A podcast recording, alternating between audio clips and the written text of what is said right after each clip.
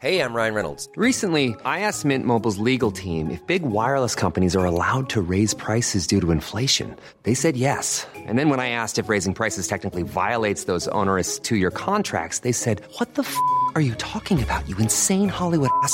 F- So to recap, we're cutting the price of Mint Unlimited from $30 a month to just $15 a month. Give it a try at mintmobile.com slash switch. $45 upfront for three months plus taxes and fees. Promo rate for new customers for limited time. Unlimited more than 40 gigabytes per month. Slows. Full terms at mintmobile.com.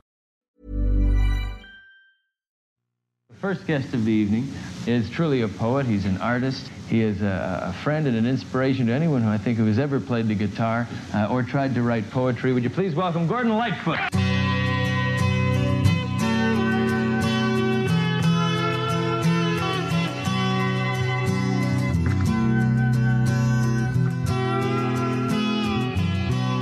My fashion, I have been a good man. I have loved and I have lost. Ever after, I will be remembered in my fashion, in my way. There have been times I have seen the reaper in the bad times and in the good. I have bent down, I have touched the ground, saying prayers and touching wood. This is Carefree Highway Revisited, the show that celebrates the work of Gordon Lightfoot song by song. I'm your host, Mike Messner, and along with me today, making her fourth appearance on Carefree Highway Revisited, is Deb Radwan. Deb, thanks so much for being back on the show.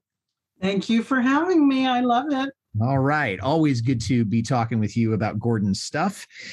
In My Fashion, uh, this is from the Shadows album. We'll talk about that a little bit more later. The reason that I liked this song is that he's trying to redefine himself more as an adult contemporary singer. He's not just a folk singer. And to me, that actually indicates that he's willing to change and he's willing to be flexible and extend his boundaries as an artist rather than just going with a formula, which by the early 80s had begun to go a little bit out of vogue. So I Mhm. appreciated his musicianship on that. What about you? Why did you enjoy this song? Well, I agree that he is getting away from a little bit of the formulaic folk sound. It's a little bit of a deviation from that. And especially with throwing in a little spoken word in there, which we'll get to. I like the song in general just because I like any of his autobiographical tunes, you know, where he is telling us right from himself where he's at and what he thinks and telling us what it was like and how he feels about it. That's the appeal to me. It's interesting that as a man of 44 years old, or you turned 44 in 1982, he was already being retrospective. Um, Mhm. Was already looking back at his life, and certainly he had packed a whole lot of living into the time that he had had at that particular time. So I thought that was a kind of an interesting juncture in his life for him to do that. Now I know that you listen to a lot of your music in the car. Is this one that you would put on a road trip playlist? Absolutely. I, I like singing along with it. I like hearing it. But, you know, I'd listen to it in the house too. I just really like it. I've never seen this performed in concert. And I think that was where I would like to see it perform, where I'd want to listen to it as the opening song at a Lightfoot concert. I've heard it many times in concert, Mhm. but never opening.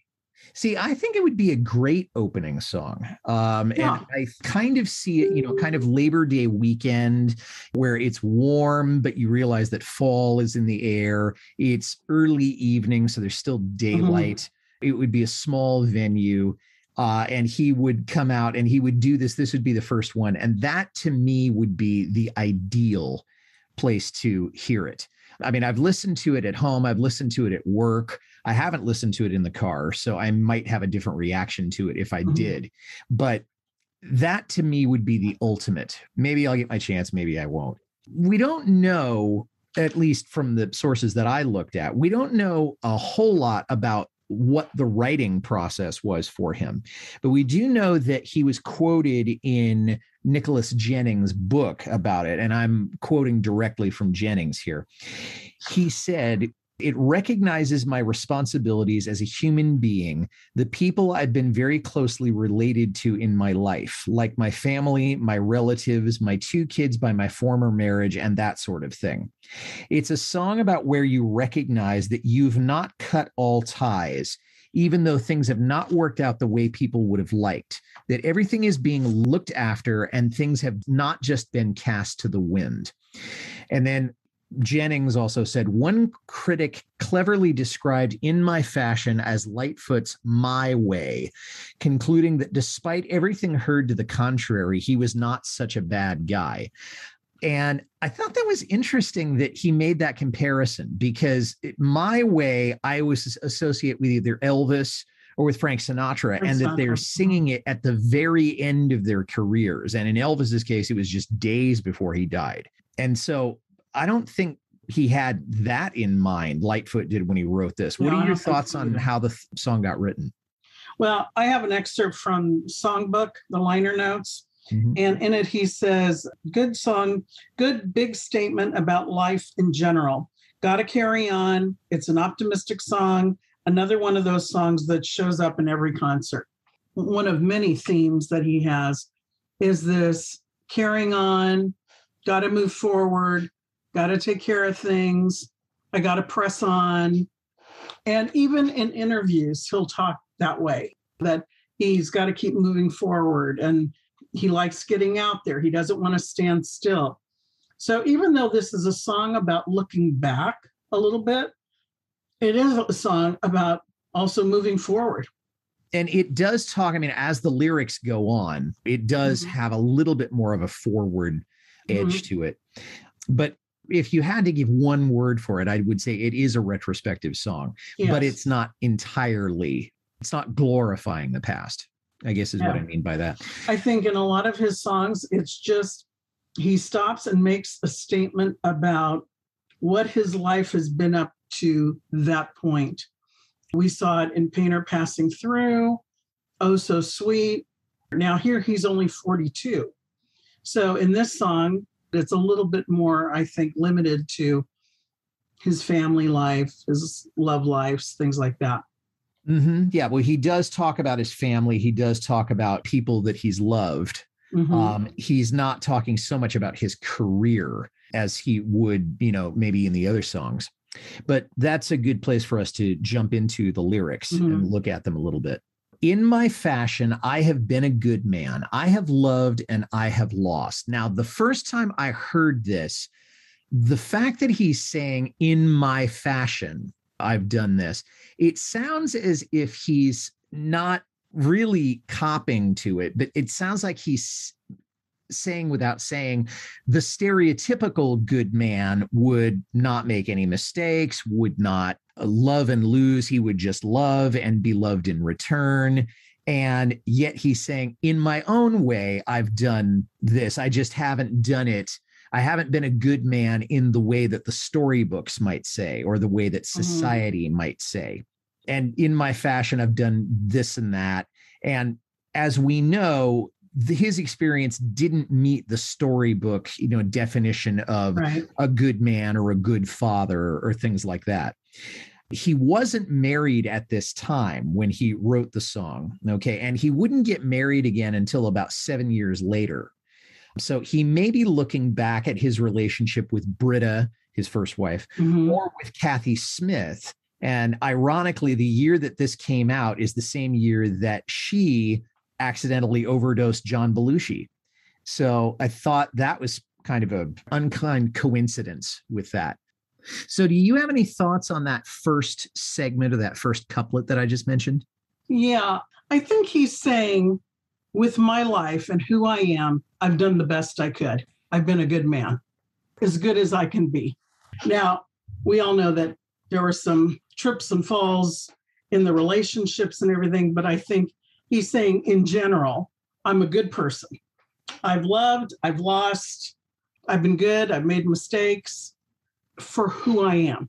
That in my fashion, it's like him just saying, I've done the best I could for who I am, for what's happened to me in my life, for where I've been. I've done the best I could.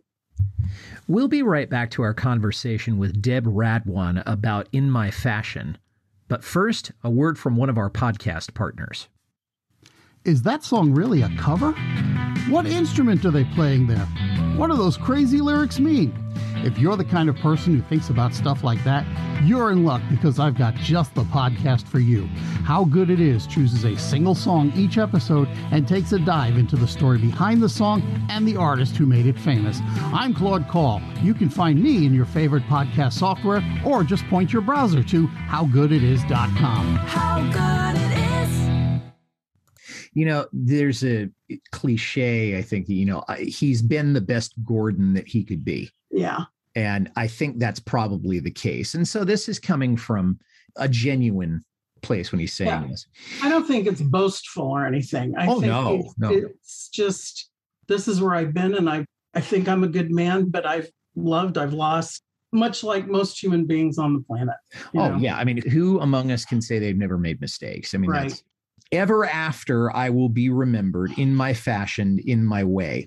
And it, it doesn't sound boastful at all, but it does sound like he's resigned to what he has done that others may not completely approve of in terms of his relationships with women, his being, in a way, an absentee father, and maybe his alcoholism, although that's a little bit less clear Right. in what he's doing here. The next verse to me is the most fun to think about because it says, There have been times I have seen the reaper in the bad times and in the good. And when I think about the reaper, well, there's only one context in popular culture where you think Right. about the reaper, and that's the grim reaper. Right. And I'm wondering if he had had any near death experiences at the time. Clearly, he was going to have some in his later years, Right. but I don't remember that he had had too many near death experiences by 1982. No. You know of any? No, I don't think so. But he does talk about his drinking in interviews and says, if I kept going the way I was, I was going to die. He has said that. So I think um, maybe he's referring to that, that he knew that his drinking was not taking him in a good place. Now, the other thing, though, that I wanted to say about this was when you pull up the lyrics, if you read it like poetry based on the grammar of the sentence, it says, There have been times I have seen the reaper in the bad times, comma, and in the good, I have bent down, I have touched the ground, saying prayers and touching wood. So if you read it the way the grammar is, he's saying, I've seen the reaper in the bad times, and in the good, I've been on my knees praying and whatever we think touching wood is. So if you read it the way the grammar is, it's a little different. If you read it as straight poetry, yes. Yes. And yes. unfortunately, if we're listening to it as listeners to a song, we can't Song. appreciate that. That's right. But yeah, I mean, I really think he could have published this as a poem. you Mhm. know, and it would have had a completely different. That hadn't occurred to me, but I really Yeah. like that. So he may be using just a little bit of hyperbole where he wakes up from a hangover or with a hangover and thinks he's going to die. That is not an uncommon occurrence Yeah. for people who drink a lot. I, I Um, just think it's he's seen his life. There have been times he's known if I don't stop this, I'm going to die. In those moments, he's seen the Reaper, and in the good, he has bent down, gotten on his hands and knees. and we're going to come to that you know it just right now. He uses the word times twice here. And i know that writers that i talk to they try not to use the same word you know Mhm. more than once in a song. I can remember that paul mccartney when he was writing hey jude that part of it was the movement you need is on your shoulder and he said to john lennon oh i'll fix that i'll fix that and lennon said why would you want to do that? And McCartney said, well, I've used the word shoulder once and it's a stupid expression anyway. It sounds like a parrot or something. Yeah. And so when I saw him use the word times, I mean, that close to each other, I thought to myself, maybe he just couldn't think of another way to say it. But the fact that he's using the word times again, I thought to myself, did he have any problems writing this song in terms of more lyrical variety? I don't think it's writer's block necessarily, but I just thought it was interesting that he kept on using that term. Is that something that you'd considered? I hadn't. It does bring up a good point. Gordon is such a poet that it seems like there could have been another word put in there rather than saying the same thing over. It didn't occur to me because I think you're writing a songs, you've got so many syllables, this fits. So you you use it. But you know, I think you make a valid point. And you know, it's not slamming him. I just thought it was mm. interesting that you Yeah. used that. Then the next part of that verse goes, I have bent down, I have touched the ground, saying prayers and touching wood. Now you put those two together. And again, if you look at it as a poem, it may have a different meaning. But if you just Right. listen to it, saying prayers and touching wood, if you're touching the ground, that implies that you're down. I suppose you could be touching your toes, but let's say you're either kneeling down or you're sitting on the ground or you're sitting closer to the ground so that you can touch it. Touching wood, well, if you're down near the ground and you're touching wood, the first thing I thought of was you're touching a coffin, someone else's coffin. And so, is he bending down to put his hand on someone's grave? Was he kneeling down in a church context? That was one thing that I thought about. And then I wondered, he's bent down, he's touched the ground, saying prayers and touching wood. And I thought, mm-hmm. what does this have to do with seeing the Reaper? Again, I'm not really sure where that was going, but I'm wondering if you'd examined it. Well, again, I think I looked at it as a poem. So he's saying, in the bad times, I've seen the reaper, and in the good times, I've fallen to the ground and prayed and touched wood. So the wood made me either think of a religious image, like a cross, or just going from seeing the reaper to getting down on the ground and touching earth and praying and trees and nature and all that. I don't really know what that line means, but those are the connotations that I get is either a religious reference or more like nature, getting down on your knees, because that seems the opposite of death. Yeah. I mean, is, is to be- touching life. or to be reaching towards some source of life, whether it's Yes. nature or whether it's Christ or whether Right. it's some other Right. source of life, as opposed to going under the ground, Yes. which is the way the metaphor could also be taken. Right. And we know that he's a great, I don't want to say he's a naturalist, but he certainly has a huge appreciation for the outdoors and for Yes. nature and for creation. Mhm. He does have a religious background in that he sang in church when he was a young boy. I don't know that he's ever been a regular churchgoer as an adult, but I can't help but think he's, I think, spiritually conscious would Yes. be the way that I would put it. And for all I know, maybe he's talking about his canoe. In the bad times, I've seen the reaper, and in the good times, I've touched the ground and I've gotten in my canoe and gone and communed with nature. So I'm not quite sure what, what that is, but to me, it's either a nature reference or a religious reference. We'll be right back to our conversation with Deb Radwan about In My Fashion. But first, a word from one of our podcast partners.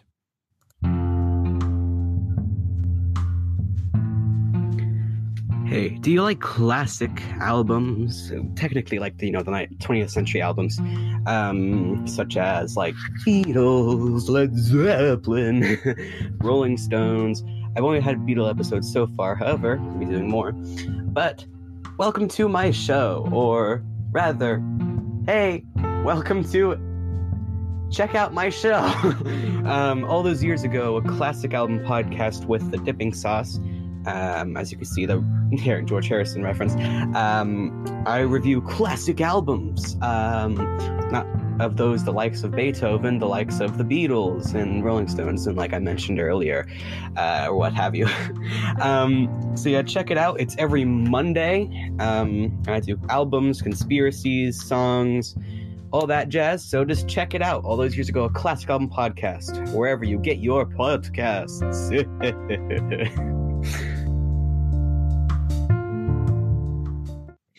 In my fashion, I have been a father. I have loved and been loved in return. And That's beautiful. And he talks about that in Sit Down, Young Stranger. My love was given freely and oft times was returned. And the only question that I had was Was he talking about he had been loved by the mothers of his children? Because we know that he had children with Brita. We know he had children from other relationships with women he was not married Right. to by this time. Or was he saying he'd been loved by his children themselves or both? Any one of those three would make sense. Yeah, I tend to think when I heard the song that he's talking about his children because he says, In my own way, I've been a father. Mhm. I've been loved and I've been loved in return. And from the ashes, I kept the home fires burning. Even after all was said and done with the ex wives or the ex girlfriends, I kept it going for the kids. So to me, that stands as is about him as a father. Now, let's stop there for just a second because Mhm. this is something that I'm not clear on in his biography. He did have kids, but then he was also on the road, whether he was married or not. He had to Mhm. be on the road. Certainly during his stardom years of the late 70s, he couldn't help but be on the road. Right. And so I wonder what keeping the home fires burning meant to him in that context. Keeping his children in mind, I would think would be at a minimum. But I just wonder what that meant to him, apart from just saying that he loved his kids, because he wasn't there for them Right. the way that somebody like a dad who had a nine to five job would be. So, Right. any thoughts on that? Well, I know in um, recent years, he's talked about how he had to go back and make good with his kids. But I know that he ended up having good relationships with his ex wives and ex girlfriends. I think when Brita died, he was very upset. He wrote songs about his kids for his kids. I'm hoping that since he wrote those songs, he had an opportunity to sing those songs to his children at some point. So I'm assuming there was a relationship, certainly not an everyday coming home and having dinner with the family, but that there were efforts to keep in touch with the kids. I know when I was at a concert, it had to have been 20 years ago in LA, and he introduced his one son who was living in LA. So I think he made considerable effort to keep in touch and keep the relationship there, even if it wasn't all that he wanted it to be because of his absences and his drinking, maybe. Who knows? But I think the effort was definitely made. And certainly in his later years, that was a key focus for him. Yeah, and it does tie into this whole idea of in my fashion. I was a father and I did keep the home fires burning in my fashion. My fashion, right? Yeah. Because he couldn't be there in the traditional sense That's right. to keep the home fires burning. And there was nobody there for a very long period in his life to keep the Mhm. home fires burning. That's right. So when I first read this, I thought he's making excuses for himself. Now I look at it and I'm saying, no, he's just saying, "Oh, this is, I've done what I could given the Exactly. circumstances.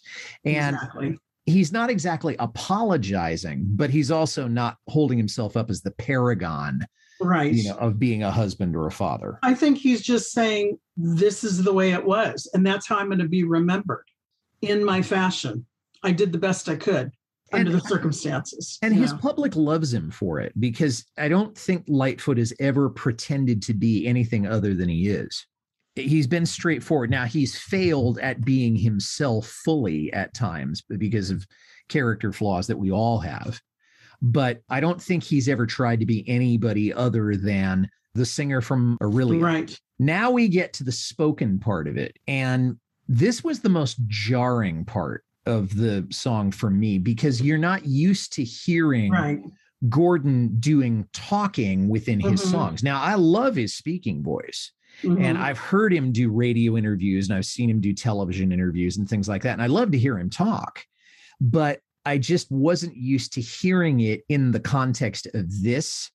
And he says, now take a look at me. Do I look like the kind of guy, the kind of fool who went to school and had to stand on a stool because he couldn't come to terms with a slide rule? And now I'm just thinking he's spitballing at this point. I don't know whether he had written that or not, or whether he was just thinking, well, I need something to change the pace of the song. I think it's still talking about in my way. Do I look like this kind of a guy? He's different. And I think this is just another way of talking about his way of doing things or looking at things or the way his life was. Now, the only thing I really didn't understand on this is is he saying he says, now take a look at me. Do I look like the kind of a guy, the kind of fool who went to school and had to stand on a stool because he couldn't come to terms with a slide rule? Is he saying he was that guy or he's not that guy? And not only that, but it does bring up the question I mean, what was his school experience like? Not Mhm. his time at Westmont, but Mhm. his time in Canada. And being an educator myself, I look at this and I think about how much education has changed. He was a student in the 40s and the 50s. And while I can't claim to know a whole lot about Canadian education, I can tell you that American education during that time was very much based on compliance. It wasn't about learning in that sense as much as it was sit up straight, sit down, shut up, open the book, Follow the rules. follow the rules. And, you know, it was through discipline. It had nothing to do with relationships. It had nothing to do with what's the way you learn Right. you know, it had nothing to do with nurturing. It was all about we're going to kind of whip you into shape. Yeah. Uh, and that may have been more true in religious schools than it was in public schools. I don't know what his particular educational background was. But when I heard that, I thought, okay, he's also showing contempt for the education that he had. So I'm wondering, do you know anything about his childhood or when he was growing up in school? I don't, but I've always had the impression that he was a good student. He sang in church and they played his song over the loudspeaker. And I just always had an impression he was well thought of as a student. So when I read this, I read it one of two ways. Either he's saying, Do I look like a fool who couldn't come to terms with the slide rule? Take a look around again. Is it any different now than it was then? So he's either saying, I was that kind of a fool who couldn't come to terms with the slide rule because my heart was in the arts, was in music, was in expression.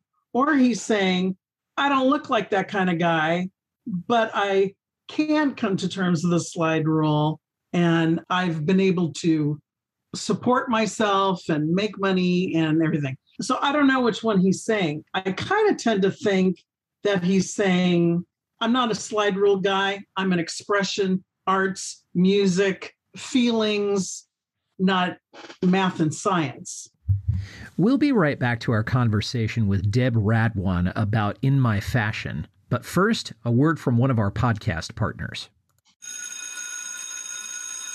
Class is now in session. Question What North American nation was once richer than the entire United States? Answer Haiti. Join Seth Donnelly, Pierre Laboisier, and me as we explore the triumphs and struggles of this vibrant country in Fait la Force, a new podcast from the Western Skies Podcast Network. That's F A I T L A F O R C E. Available on Buzzsprout, Amazon, Spotify, or wherever you get your podcasts.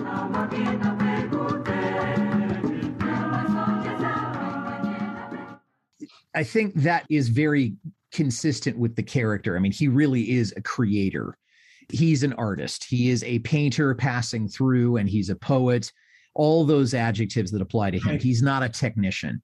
He's Right. not a scientist. He's not somebody who inserts tab A into slot B. His tone of voice in this, he sounded just a little arrogant, like he was sneering a little bit. And that was another thing that I found just a teeny bit off putting. Yeah. And so I'm wondering, I have to say it out. Did it sound to you like he was drunk? No, it didn't. And it didn't even sound arrogant to me. To me, it sounded lighthearted and playful. And certainly when he does it in concert, it sounds playful. But the one thing I was going to mention too was even when he did that BBC concert and he's getting ready to sing Miguel, he says, Remember the poem that we learned in school? And he starts reciting it, The Highwayman. And the highwayman came riding, riding up to the old inn door. And he has that poem memorized. And I thought, this is so in keeping with someone who's into the arts. he probably really excelled in literature and reading and poetry and all those things and probably couldn't come to terms with the slide rule. Well, yeah. And I mean, the slide rule had passed out of right. schooling by the time I got to school. But I mean, My I sisters used a slide rule. No fooling. Well, I can tell you that when I look at it, I mean, I'm intimidated by mathematics in the first place, but to look at a slide rule, I'm just thinking, what on earth is this? No. So I can understand why he would have done that, being the kind of man that the Right. kind of boy he was and the kind of man he is. And then it finishes up with that repetition. In my fashion, I have been a good man. I have loved and I have lost. And ever after, I will be remembered in my fashion, in my way. And he does use some background singers, although he Mhm. doubles his own vocals Yes. also. The song originally appeared on Shadows, which came out in 1982. The album got to number 16 in Canada. It got to number 87 in the United States. It was very well reviewed when it came out, and it had some great songs on it, but it just didn't sell particularly well. And the song was released as a single. I think Baby Step Back might have also been a single from that record, but the single did not chart in either the US or Canada, which I thought was kind of interesting because it certainly has the feel of a hit single Mhm. poppy, but I think the tastes of the audience in 82 were a little bit more into technology and new wave stuff Mhm. than something that was powered by an acoustic guitar, which this song is. Right. What's your favorite musical aspect of the song? Because we've talked a lot about the words, but the, for the Yeah. music, what really does it for you? Uh, Several times, especially toward the end, where all the guys come in and really just this cacophony of different sounds. And I like that little explosion of sounds, if I'm making any sense. Yeah. Um, it's got a good beat, and it's, I feel like I'm on American Bandstand. It's got a good beat, and it's good sound. it is rhythmical, but all of his songs are. That's Mhm. the joy of playing a 12 string guitar. If you can play it and if you can keep it in tune, it's as percussive an instrument as you can get. For me, the intro is the thing that really got me. And it Mhm. really says to me that he still has, at 44 years old, which is when this came out, he Mhm. still has some really good pop sensibilities because he realizes that if you can do something with moving chords and it sounds like classic Lightfoot, but it has more of a rock beat to it. I mean, he realizes that there's still a taste for that, even though it's not going to be a number one anymore. So I can hear that. And that's the thing that I liked about it musically. Speaking of the music, on this record, and we don't know exactly who played on what track, but we do know Lightfoot was uh, singing vocals. He did some of his own harmony vocals. Rick Haynes was playing bass, Terry Clements, lead guitar, Barry Keane, drums and percussion, somebody who's still with the band. Michael Heffernan was playing keyboards and synthesizer. Pee Wee Charles, still with the band at that point, doing steel guitar and dobro. Dean Parks and Patrick Miles both played electric guitar. Dennis Pendrith played bass on some of the tracks. Robbie Buchanan was a synthesizer player. Victor Feldman did percussion, and then Herb Pedersen or Peterson did harmony vocals. So again, this is sort of a transitionary album for him because he has Terry Clements and Pee Wee Charles, and this is towards the end of their tenure with the band. But then he's got Rick and Barry and Michael, who are still with the band as we're Mhm. speaking today. So you could say that this is kind of the changing of the guard Mhm. for Lightfoot's music. Okay, now we come to the great guessing game. Okay, Gordon's great guessing game. I think I will call it that from now on on the show. Without cheating, how many times has Gordon played this song in concert? Well, he's played it in concert most of the time in the last 20 years. I would say it's in excess of 400. Very good. Yes, 485 times, according to setlist.fm. First time he played it was well in advance of this song coming out. First played it in July of 1976 at the Mississippi River Festival. So my guess is that he probably felt like he could do that, but he hasn't played it since July of 2014 in concert. The last time that we know of was at the Bergen Performing Arts Center in Englewood. But I would welcome him playing this again. Mhm. And you said it's one of those songs. I mean, I guess in the songbook notes, he said, you know, it's one that he does Right. in concert quite and a I've bit. heard it many times. Yeah. So I would like to hear him play Mhm. it in concert, and I would love to hear him open with that if he chose to do so. But he hasn't done it in a while. And I thought that was kind of interesting. Okay. No one has covered the song as of right now. For me, there was only one artist that I thought might sound good doing this, and this is Judy Small, who is an Australian folk singer also an attorney. She's been out of the music business for a little while, but she plays in much the same style. And I think mm-hmm. her vocal range would match this. Now, I don't know if she would have the same relationship to it Right. because I don't know how retrospective she is as an artist. But when I was listening to this, I thought, okay, I'm hearing Judy Small. Now, what about you? Is there anybody that you'd like to hear cover this or you think could do a good job on it? You know, I've been thinking about this for a couple days because I knew this question was going to come up. I really have not been able to come up with anybody. You know, if I pick someone, I want them to have some relatability to the song. Mhm. And I just really couldn't come up with anyone who was relatable and who had a similar, not exact, but similar sound that could pull it off. So I just really couldn't come up with anybody. You know, as we're sitting here, Deb, it occurs to me that at one point in the 80s, Lightfoot wrote some songs and gave them to Kenny Rogers and said, Hey, you take these. And Kenny Rogers turned him down. Yeah, And I'm wondering if this might have been one of them. that's an interesting idea. Well, maybe we can follow Yeah. up on that, you know, next time. Yeah.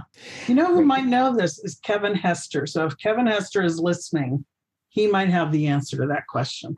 All right. Well, Kevin, post something on one of the Facebook groups. you know, get you there. Yeah. Deb, any thoughts we're sort of wrapping up where it belongs in the pantheon, how it compares and contrasts to the others that we've done in this little series?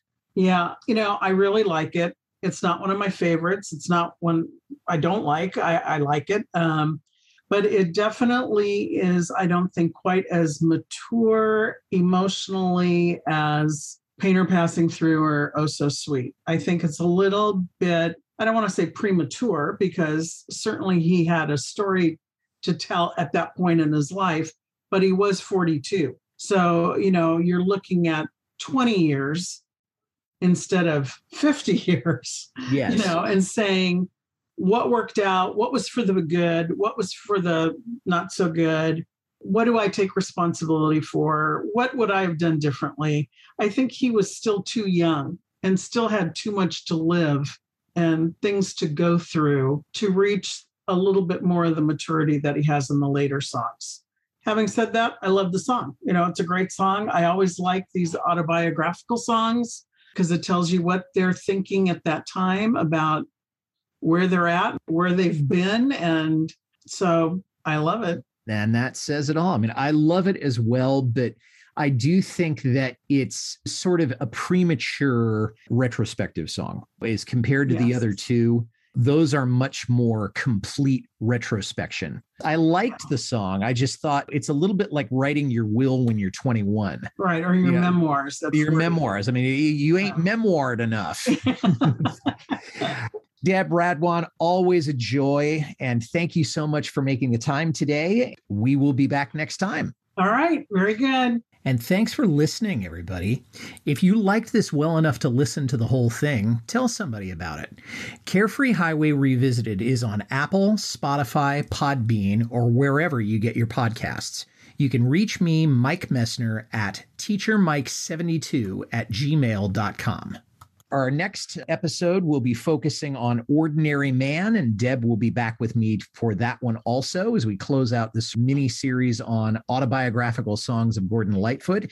Until then, this is Mike Messner reminding you run for the roses, but don't forget to stop and smell them. We'll see you next time.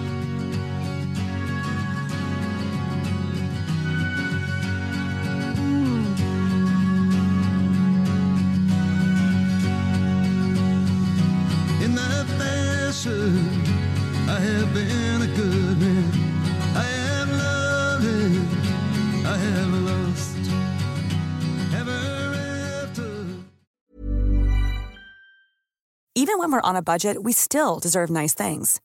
Quince is a place to scoop up stunning high-end goods for 50 to 80% less than similar brands.